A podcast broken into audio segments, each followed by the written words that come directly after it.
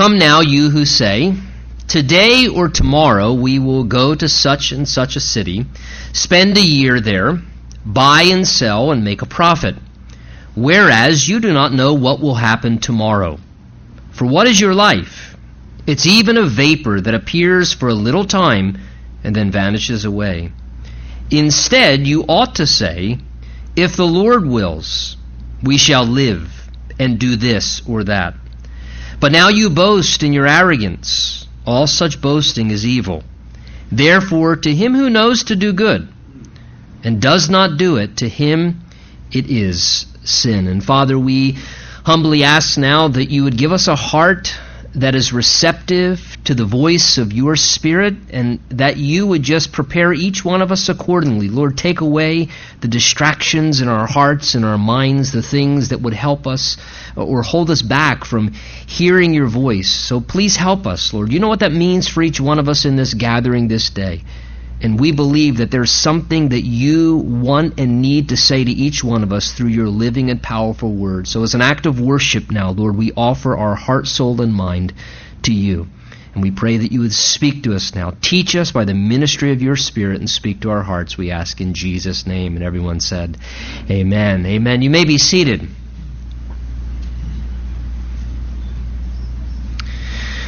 You know, by nature, it seems that we tend to gravitate towards sort of being creatures of habit and people of planning.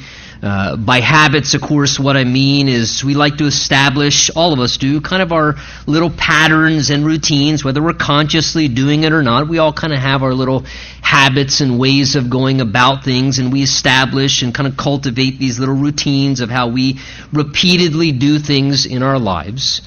And by way of planning, what I indicate is that a lot of times we like to think things through. We kind of like to get everything lined up and then follow a format. And some, even more than others, really gravitate towards the planning end of the spectrum. Some people I meet kind of really, they like a neat and orderly life and everything's kind of thought through and charted out. And they're one of those kind of people. They never go outside of the lines, and you better not either and, and they kind of like to keep everything within the lines and they like to follow their format and work their plan and uh, and listen uh, making plans having habits in our lives uh, they're not bad or negative things in and of themselves. They're certainly at times honestly to be very realistic something very beneficial about certain habits and disciplines. There's something very beneficial about certain plans spiritually. I think certain spiritual disciplines and habits bring stability and bring safety to our lives. For example, I hope you have the habit of opening your Bible every single day and letting God speak to you. That's a habit that's way better than a lot of the bad habits we usually do keep. That's a good habit. I hope you have a habit of every day not being able to get through the day without getting to a quiet place and having a quiet heart and putting aside your phone and every other human being and just sitting alone with God and talking to Him about what's going on in your life and letting Him say something to you through His Word and by His Spirit. These are good habits that help us. They're safe and keep us stable. And certainly certain spiritual plans that we have by, by kind of being uh, intentional spiritually help keep us moving forward in our spiritual life and being productive in our relationship with the Lord. However, making plans with our lives, like anything, can get out of balance.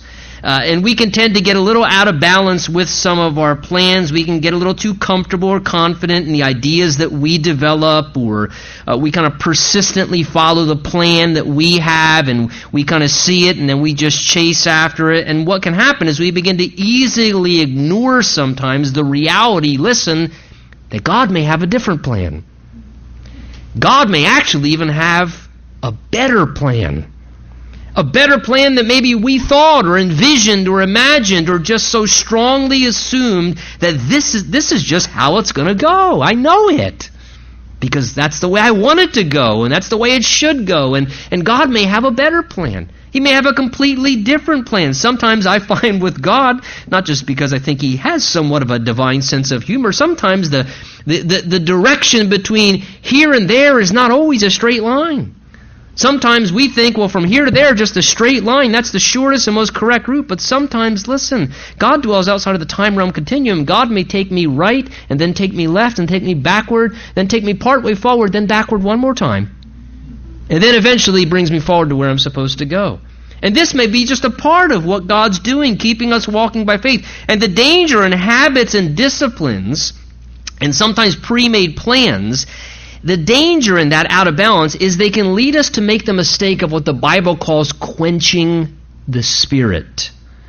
And what that refers to is when we restrict and we sort of hold back, if you would, the leading of the Spirit of God in our lives. And this passage gives to us warning and instruction about being over rigid, maybe in some of our routines that we develop and clinging too tightly to them sometimes, almost in a legalistic way where we couldn't imagine that God might want us to be flexible once in a while. That God may even want us maybe to read our Bible at lunch instead of first thing in the morning.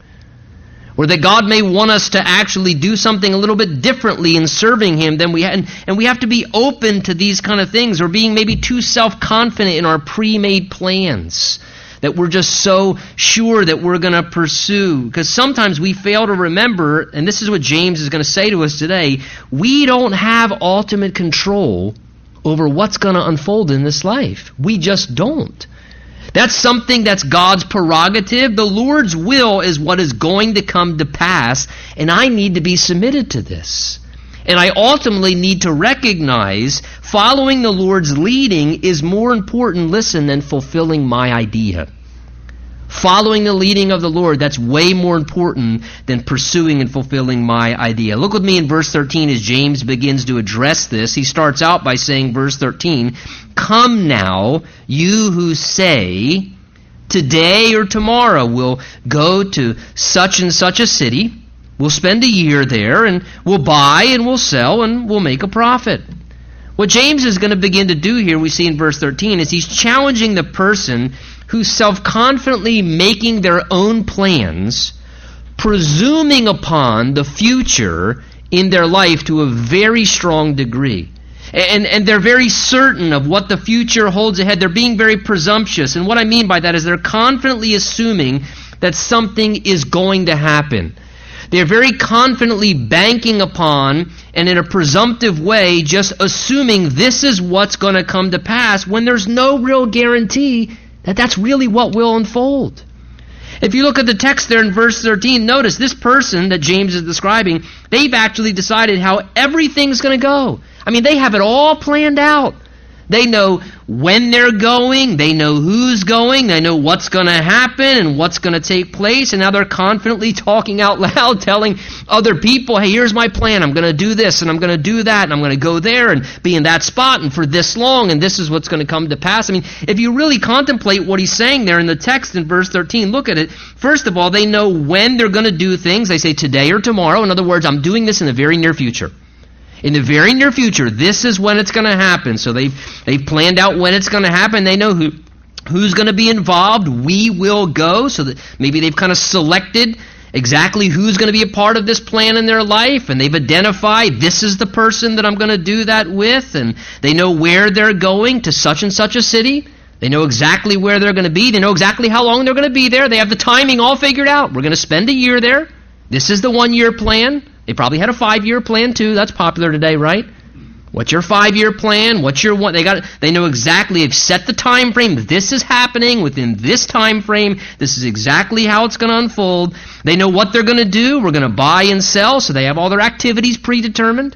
This is exactly what we're going to be doing, and on top of that, they are certain that it's going to succeed.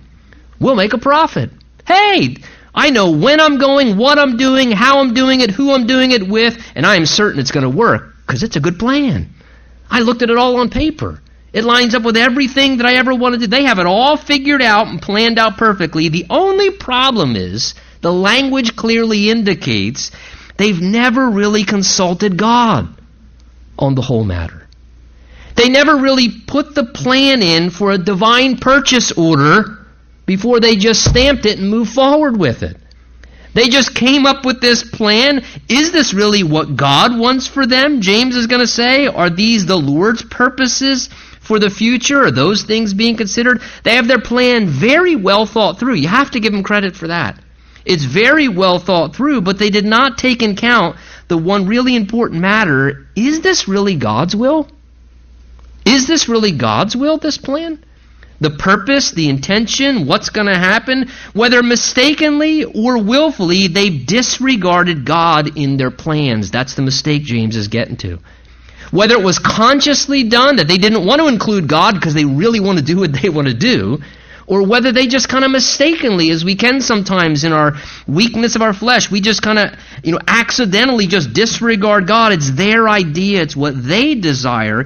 It really looks good on paper, but is it in line with God's will? And this is what the Bible is trying to draw to our attention, because sometimes, like what we see in verse 13, we can all do the same thing. We neglect to consult God.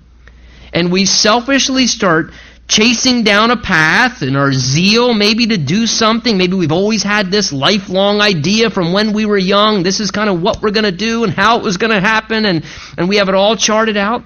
Or maybe we just get this really great idea and we want to try what we think would be a great idea. Or maybe you're just a really ambitious person. I mean, you're a go getter.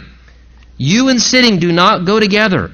You've got to be doing something. Yo, everybody, you got to be doing something. Rest is just, I mean, that's unspiritual, man. You got to be doing something. You got to be achieving the next thing, climbing the next mountain. And we dream and envision and get all these things planned out, and we get excited, and then we start talking about our plans.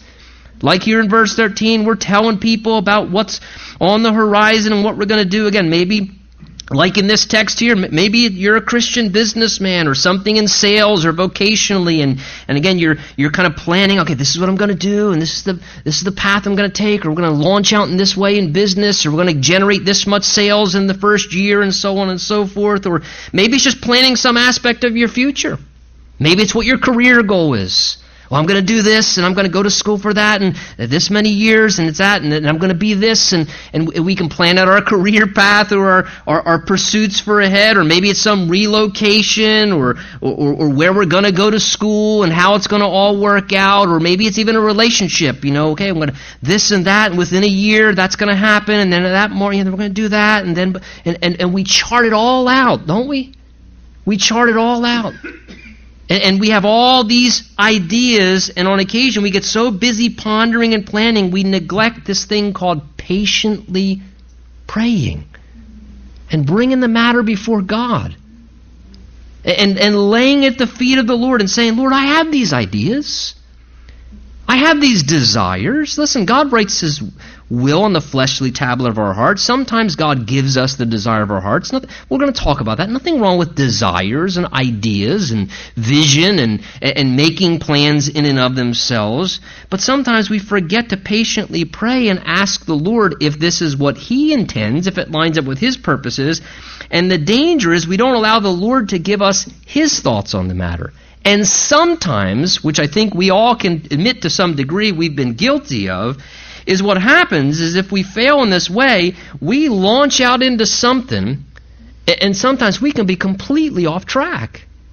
And we launch out into some direction or some pursuit, and we're outside of God's will and God's best. You know, it's interesting. We find a repeated warning in the book of Proverbs. You should jot this down if you're a note taker. Proverbs 14:12, Proverbs 16:25. There's a repeated statement in the Bible. Now listen. God's incredibly wise, all knowing. He knows everything. Could you imagine how big the Bible really could be if God said, Let me tell you everything I know? This is, I mean, this is a pretty substantial sized book. So the Holy Spirit, whatever's in here, is given to us purposely, intentionally, what He's given to us. And by that I mean this when you find something repeated in the Bible, it's important to take note because it's not like God was going, I, mean, I need something else. I need a filler here. One of you angels got an idea. I mean, I just, I'm having a. It's not as if, or as if somehow God wrote it again. Oh, I forgot I already said that. No, it's God purposely, intentionally put it in there repeatedly. Here's what God repeats twice in the book of Proverbs There is a way that seems right to a man, but its end is the way of death. That's pretty strong.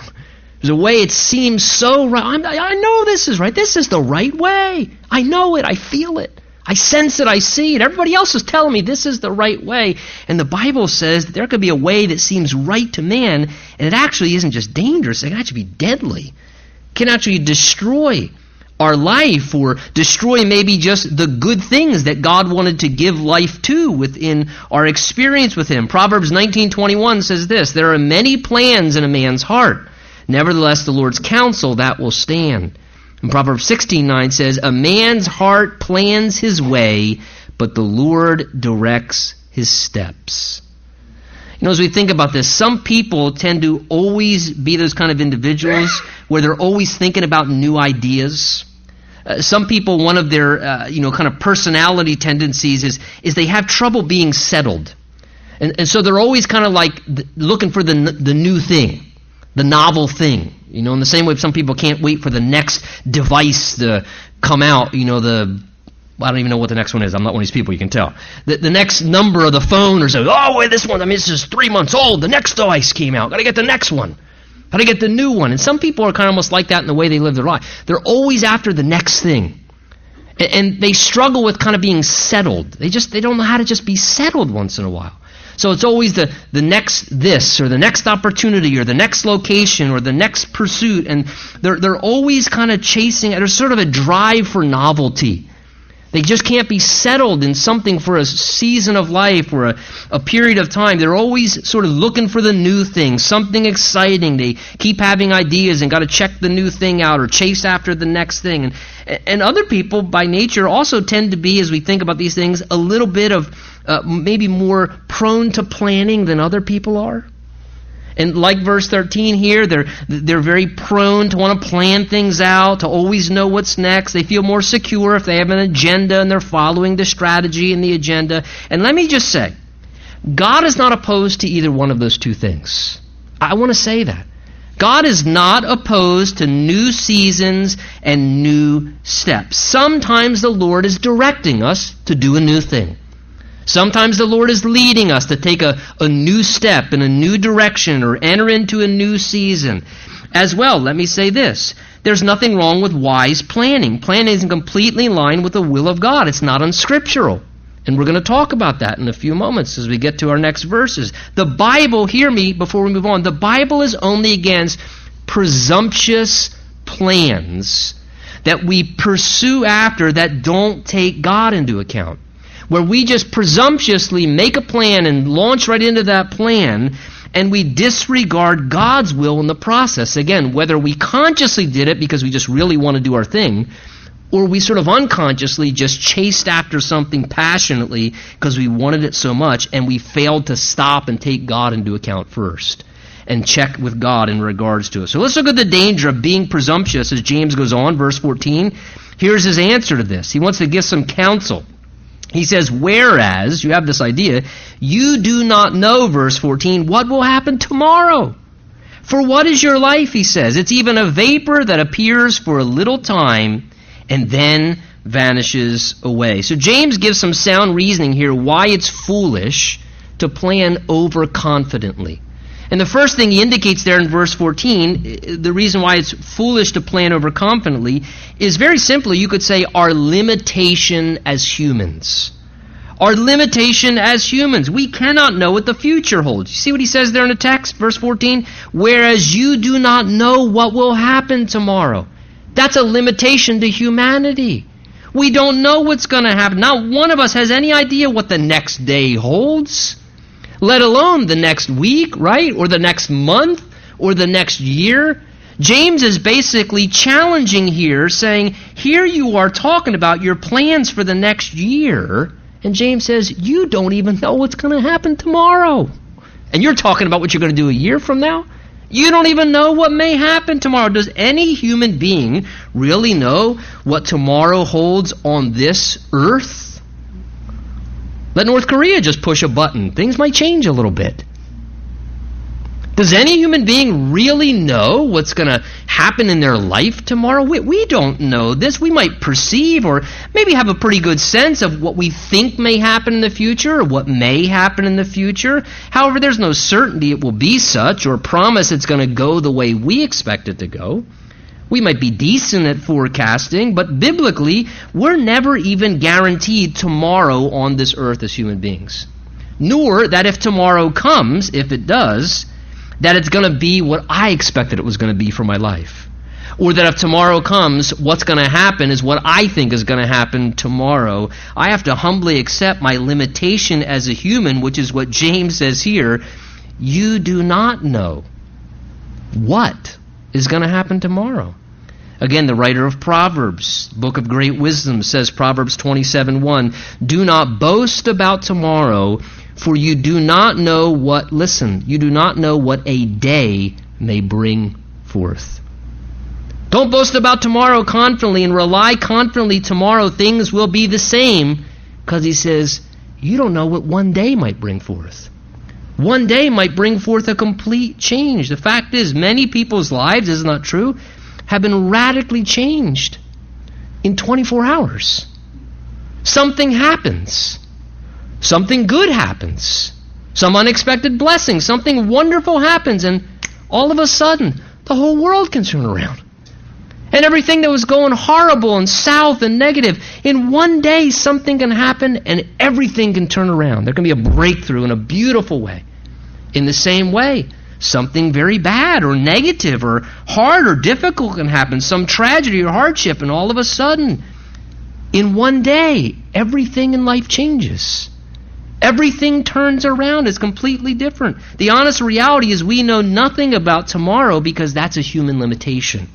That is a sole and distinct attribute of God Himself that makes Him distinct as God.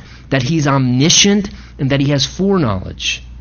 And that God is omniscient, it means that God is all knowing. He knows everything about everyone, and there's nothing that God can learn that He doesn't already know or He's not aware of. We don't share that as human beings. God's all knowing, He's omniscient. And God has, therefore, what the Bible calls foreknowledge, which means God also knows what's going to happen tomorrow, next week, next month, should it come, because He has foreknowledge. We don't have that as human beings.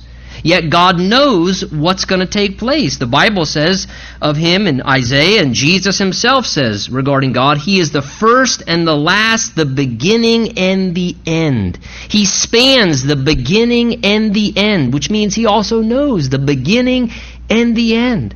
Psalm 139 says of our own lives, Your eyes saw my unformed body. All the days ordained for me were written in your book before one of them came to be.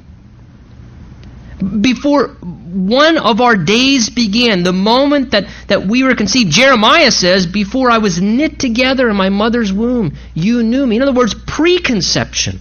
God already knew the sex of this child. God already knew the plan and, and, and what Jeremiah's life would be about because God knows all things. So, no life on this planet does not have value. From God's perspective, every life has value. No matter how it was conceived, every life has total value.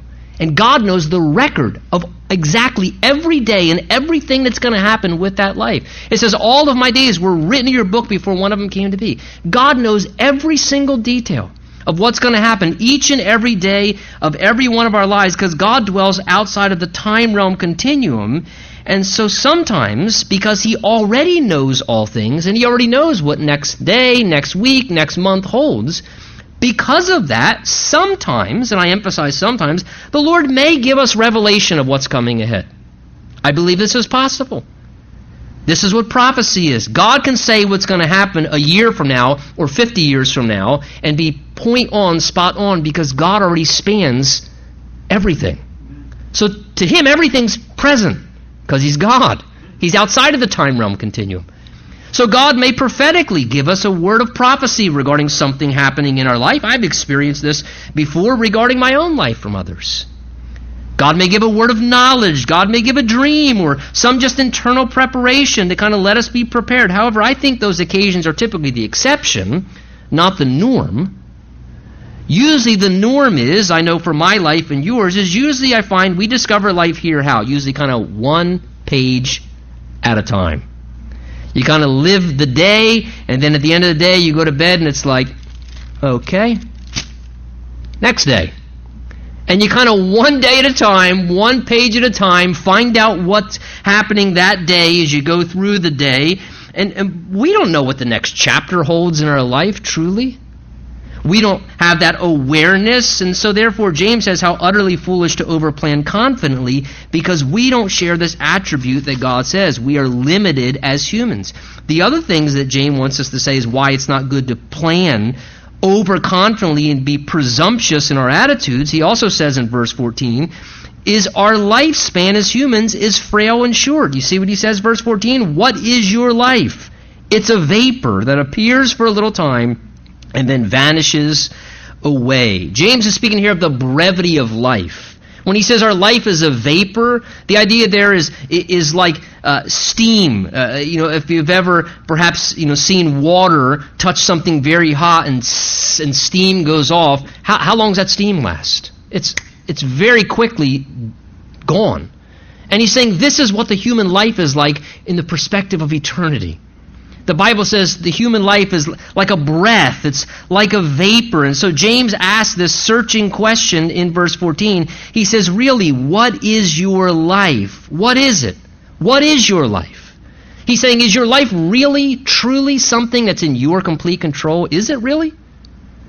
Is it really completely in your control what happens, how long you're going to stay alive, whether you're going to live or not, let me just ask a simple question. How many times since we began this Bible study have you made sure to think about to keep your heart beating? How many times did you consciously think, oh, I better breathe again? That's called involuntary muscles. God knows we're not smart enough to do that on our own. So He created those things to work by His authority and control. So, what is your life? Are you really that in control of it? Am I really that in control of my life and going to determine all these things? You know, again, life is short. He answers the question there. Our life is just a vapor for a little time and then it vanishes away. The shortness, the brevity of life in comparison to eternity. David said there's but a step between me and eternity. A step. Just a step. So often that's the case. Reminds us of the story of Jesus in Luke chapter 12. Let me read it to you. Jesus told this story. He said, The ground of a certain rich man yielded plentifully. And he thought within himself, What shall I do since I have no more room to store my crops? So he said, I know what I'll do. I'll pull down these barns and build greater. And there I'll store all my crops and goods, and I'll say to my soul, Soul, you have made many goods, laid up for many years. Take your ease. Eat, drink, and be merry. But God said to him, Fool, this night your soul will be required of you. Then whose will those things be which you have provided? So is he who lays up treasure for himself and is not rich towards God. Jesus tells this story of this individual, so confident, so sure, again, self made, and, and, and, hey, I got everything, and so I know exactly what I'm going to do with my life. And Jesus says, Whoa, whoa, your life's going to be over tomorrow. How foolish. You lived as if you're going to live this long, and, and, and yet this very night your soul is required of you. And again, have we not all to some degree seen this kind of kind of sad surprise come into people's lives sometimes? Where all of a sudden an unexpected illness comes into a family. And there was this complete confidence. We'd have 5, 10, 15, 20, 30, 40 years together still. Then all of a sudden, in a day. It all changes. And we have no control to stop it, to make it not happen. All of a sudden, a sudden death or a, a tragedy, and all of a sudden, and, and isn't it sad? It really, truly is how it takes something like that so often to be the thing to like awaken us again to this reality. The tragedy is, is then often half the time it's it's too late by that point because then we've missed the opportunity. How important for us, especially as believers, to realize our lives are a lot less permanent than what we often think they are. And that I often live like and make decisions like. And, and the way that my perspective is, often our lifestyles fail to indicate that we believe in the brevity of life. Listen, I'm not saying we should be irresponsible here and foolish. Oh, we're going to die tomorrow anyway, so let's just charge up all the credit cards and just listen. I did not say that in church. Please don't say that. That's called dumb. That's a prophetic word. But what we should do is have an attitude where we realize listen, yes, I need to be responsible and prudent and think ahead. However, I also need to recognize that I'm told to number my days that I may gain a hard one. That this is the day that the Lord has made. See, in light of these things, by way of application for us, because we don't know what tomorrow holds, and we can't control that and because life is short, we ought to, I'll tell you this for sure, we ought to live very close to the one who does know what tomorrow holds. And that's God. There is no wiser way, no safer way, no smarter way to live your life than to let God lead your life. Because God already knows what's going to happen tomorrow. He already knows the entire roadmap. He knows the events of the future circumstantially and for your life personally. He has the record of the next chapter. Who better to allow to direct your life? I don't even know what's on the next page. God already knows the next three chapters. He even knows the end of the book. Who better to say, Lord, you have the book. You're the master plan. So to stay in constant connection to Him and say, Lord, I'm tired of I'm tired of trying to live my life because for some reason I keep going back to chapter six and you're trying to get me to chapter eight here. So Lord, what would you how would you want to lead my life? And just to say truly, like that, that song, what's that song? Jesus, take the wheel. Just take the wheel, Lord. Take the wheel. Because you know where we're supposed to be going. You know the plans and purposes. And you know exactly how to guide me best because you know something I don't know, which is the future and my future. And there's no better place we can be than in line with the will of God and coming to a place where we truly, I tell my daughters this all the time as they're getting to it, I say, listen, listen, what is the Lord calling you to do? I don't care what everybody else is doing. I don't care what me and your mother did. I don't care what plans and ideas and what all my friends are. What is the Lord calling you to do? Because if you get on the choo choo that Jesus wants you to be on and you get on that track, everything, everybody, all the ramps that'll all come in, all the things will intersect perfectly if you do that. Because if we seek first the kingdom of God and his righteousness, all these other things will be added and given to our lives. You don't have to go chase down this exit ramp and turn off there and go on that detour and, oh, I just, uh, oh, another regret. Let me get back on track. Just what's the Lord leading you to do? Because he knows the future. There's no wiser thing that you can do than to just say, Lord, you lead because you know the future. And also, I think, too, this should be an exhortation that we should live for today. Don't waste time. If there are right things that I know that I should do in my life, live each day and each season like it may be the last. It might be the last season. Time is short. How does that affect your approach each day? How should that affect your thinking and your decision and how you spend time and what you value and what you don't value in life? To say, listen, I know I could do this. I know everybody else does that with their time, but I don't know what the future holds. So I want to redeem my time. I want to invest in those things that are meaningful and most valuable because you have that concept. Well, verse 15, he says, instead, this is the best counsel, you ought to say, if the Lord wills. See, look, you can plan. He says, you ought to say, if the Lord wills, then we shall live and we shall do this or that. So this is the proper way, you could say, to make plans and then to pursue them. Again, back to this point, to see as I pursue this plan, is it the Lord's plan? Is it in alignment with Him? I want to emphasize again so you don't take out of balance. There is a proper way to plan in life as a believer. Planning actually is a good thing, it is a biblical thing. It is something God's Word encourages us to do. Planning demonstrates things, listen, like wisdom and good stewardship it demonstrates vision and steps of faith. It demonstrates staying productive and making the most of the resources of our time and talent and energy and opportunities that God gives to us. Eh, you know, it is incredibly true. Those who aim at nothing hit nothing every time.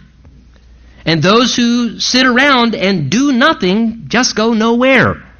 So there's nothing wrong with planning and pursuing something. He just says the way we go about it is what matters.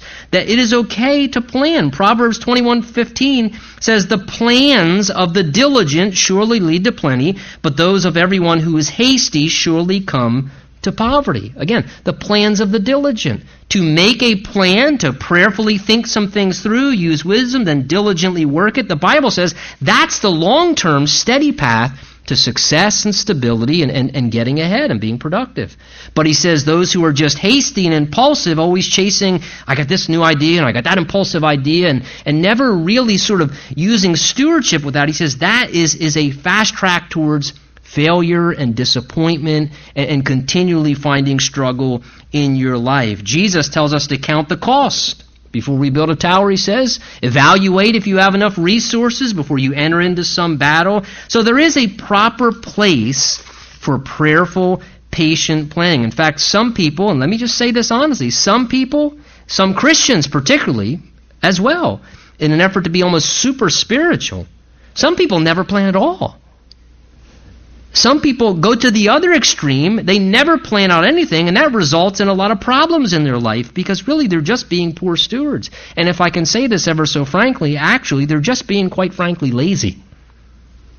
And they're just being irresponsible in the way they do manage their money, in the way they do make their life decisions in the way they do manage what things are a part of their life. They don't take time to realistically evaluate things or properly prepare as they could have prepared. And as a result, that's why they do accomplish nothing. Or that's why they do find themselves in jams and problems. And sometimes failure is the direct result of just lack of just wise planning and, and responsible stewardship sometimes. And we want to blame it on everything else. And the point is, sometimes we maybe just should have planned a little better. I found that out once or twice. Sometimes we don't plan at all. The goal, the point is, as believers, it's okay and often helpful to prayerfully plan. We just don't want to put our trust and reliance in the plan itself. Do you understand what I mean by that? We just want to be careful that we don't be so rigid and prideful we never allow God to alter our plan if needed whether it's a minor alteration or whether it is a major detour where the Lord says, wrong way, turn around, let's go do something else. We should plan while taking God's authority into account. That's what he says in verse 15.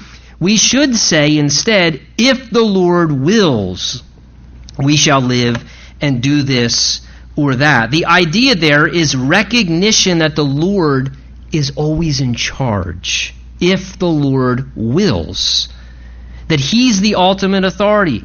In Acts chapter 18, we see a reference of Paul living in this way. Paul the apostle, as he lived out his life, it says he took leave of them, saying, I must by all means keep this coming feast in Jerusalem, but I will return to you, listen, God willing. Paul knew where he was going. He said, Hey, I'm, com- I'm going to return to you. I'm coming back again this year. I'm going to come back to you. He says, God willing. If God wills it, I will come back. But that's only if God wills it and if God permits it and allows it. On another occasion, Paul in 1 Corinthians 4, verse 19, said, I will come to you shortly if the Lord wills.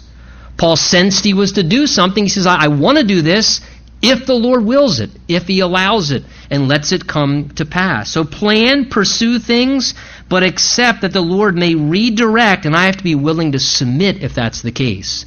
This is the important thing for us. We need to always leave the Lord, hear me, leave the Lord room. Leave the Lord freedom to rearrange things maybe at times, to adjust my agenda, maybe to take me on a detour. Maybe he might cancel one appointment and then open up another appointment. In his heart, a man plans his course, but the Lord directs his steps. So we have a whole course lined out. This is the course, Lord. And maybe even I'm right on the course but maybe I got the steps all messed up. Who hasn't done that in the marriage area? I know the course. I want to get married. Right, but there may be a lot of steps before that happens. Oh, no, it's a one step plan. I got a one step plan. There may be a few steps. Let the Lord direct the steps. Let the Lord call the shots and guide. He has purposes. He's doing more than one thing at once. Our goal is we got to keep a light grip on things and, and not be rigid and, and dogmatic. The Bible says our attitude is if the Lord wills. That is, if He pleases, if He permits, if He desires, if, if this is what the Lord wills, then we'll do this. And again, can I just say, what does the word Lord imply? It implies He's an authority. He's directing my life if the Lord wills. Lordship means He's an authority. He's in control, and so we live our life in that way. That's the right way to plan and to pursue things. He says, verse 16, but now you boast in your arrogance. All such boasting is evil. So, so they should have been sincerely submitting their idea to the will of God. James kind of challenges them. He says, Look, instead of bragging about what you're going to do, he says, you should be a little more prayerful and a little more humble in your attitude, saying, This is what we think. If the Lord wills, we sense God's leading in this way. If the Lord wills, we'll do this and that there would be that attitude of an open hand, of a heart of submission, because what James knows, as any Christian learns at times in their lives, that when a person becomes pushy and too overly persistent with trying to have their plan come to pass, often what takes place is that's an evidence of disregarding, listen, it's disregarding the authority of the lordship of Jesus. That's a bigger problem. And therefore, James says, all such boasting, this kind of self confidence, you know, ambitious, it's going to happen because I'm going to make it happen, I'm going to do it. He says that's, that's becoming a little evil because I'm disregarding the authority of Jesus in my life. Where maybe Jesus may want to close a door, redirect. And again, what does the Bible tell us? God opposes and resists the proud. That's a dangerous place to be. Now look how James wraps this up in verse 17. He says, Therefore, to him who knows to do good and does not do it, to him it is sin. So, in order to maintain a godly perspective in all this, a humble openness to the Spirit, James says, therefore, in light of these things, the idea is, in light of these things, to him who knows to do good and then doesn't do it, to him is sin. In other words, in light of James's instruction here, what we've been talking about and looking of what he said, what James is saying is, therefore, listen, if you know and if you realize and perceive that it would be good to maybe slow down, maybe to reevaluate your plan, and to prayerfully maybe be patient and think it through, to pause and seek, is this really the Lord's will? If maybe we accidentally sort of disregarded God in the midst of it, or maybe we consciously are just kind of chasing after something because our desires are strong for it. He says, if you know it would be good to slow down and to reconsider and to factor God's will into it and reevaluate your plans, and then you ignore to do what you know is good and right, and you just plow forward anyway. And you just push forward in the midst of it. He says, Let me be honest with you that's disobedience against the Lord. Because he says, in essence, what you're doing is you're just shutting out the voice of God. And you're ignoring what the Lord is trying to say to you. You know what He's maybe saying or asking or showing, and you're sinning against the voice of the Lord. You know to do good, and yet you don't do it in disobedience. This verse deals with what we often call the sin of omission. You know, we talk a lot as Christians about the sins of commission. That is, the Bible says, don't do that. And if you do it, thou shalt not steal. Well, if you steal, you've committed a sin. You violated and did something you're not supposed to do. Well, this is a reference to the sin of what you would say omission. That is, omitting from doing something you are supposed to do. And this is just as much sin against the Lord. When we know what we ought to do and what God's asked of me, and then I don't do it, that is just as sinful from God's perspective. If I clearly know what God's shown me or what God said to me, and I don't do that, that is rebellion against the voice and the authority of God. I'm disregarding God's instruction. I'm disregarding Jesus' direction in my life, and I'm ignoring what He's testifying to me in my heart. And I'm not following through with it. Jesus said in Luke chapter 12, that servant who knew his master's will and did not prepare himself or do according to his will, he shall be beaten with many stripes. The idea is he shall suffer greatly, for that's a severe violation to his master.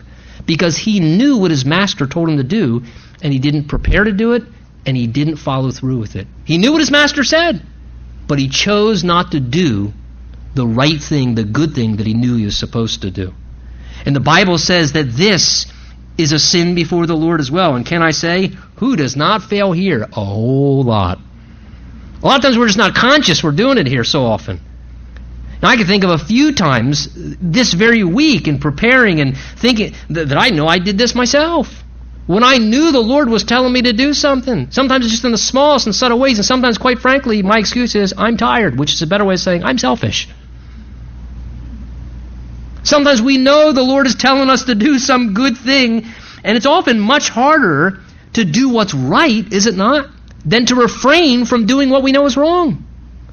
It often takes much more sensitivity and submission to the Lord to do what He's telling us to. Maybe He says, uh, You need to apologize. We know the good thing. We know we should apologize. We know we should say sorry. And we just don't do it. We knew the good thing we should do, but we just don't do it. We, we quench the Spirit. We refuse to do it. Sometimes the Lord says, You should really be quiet. No, you should, you, really, you should really be quiet right now. Oh, no, I got one or two more zingers left in me still, Lord. No, it would be good for you to really be quiet right now. And we know the good thing we ought, but we, we just don't do it. We know what we should do, but we don't. Do. Sometimes the Lord says, I want you to go talk to that person. I want you to share the gospel. And this is an open door here. Be brave, be bold, ask a spiritual question. And we know that we're supposed to witness or share, right? And we don't do it. For fear or disobedience, or the Lord says, go ask them how they're doing, or call this person. Pray with this person. And we know the good thing He tells us to do, but we don't do it. Listen, what has the Lord shown you recently? What's the Lord been saying to you? You know, what a fitting example, even before we close. Maybe the Lord is saying to one of you, even in this room this morning, you should obey me and be baptized. You know you haven't been baptized yet. Oh, if I do that, then people will think I'm a brand new Christian. That's embarrassing. Do you know why I use that example? I did that. I did that. I got radically saved month after I graduated high school. I was so on fire for Jesus. I was just radical turnaround. But I didn't have an opportunity to get baptized for a few years. Then I remember they announced it at the church, and I thought, oh man, man, I'm like at least three years into this, dude. I don't want people to think I'm a brand new Christian. All these, I've been demonstrating. Uh, and the Lord's like, well, you're proud, dude. What's the matter with you? Listen, whatever it may be, what has the Lord been saying to you? What has He been showing you to do? What's the good thing He's telling you to do? Maybe His plan, His purpose for your life. Perhaps some of you today, God is saying the first step is last week's message submit to God. Because listen, I tell you this, ladies and gentlemen, I assure you, the best plan on earth is this. Very simple. It's the Lord's plan for your life. It's the Lord's plan for your life. What's He telling you to do? Don't sin against the Lord by not doing what you know He's telling you to do. Have faith. Be obedient. Have humility. Trust Him. Doesn't matter what other people are saying. What's Jesus Christ, the Lord of heaven and earth, saying to you? Obey Him. It's the best plan in the world. Amen?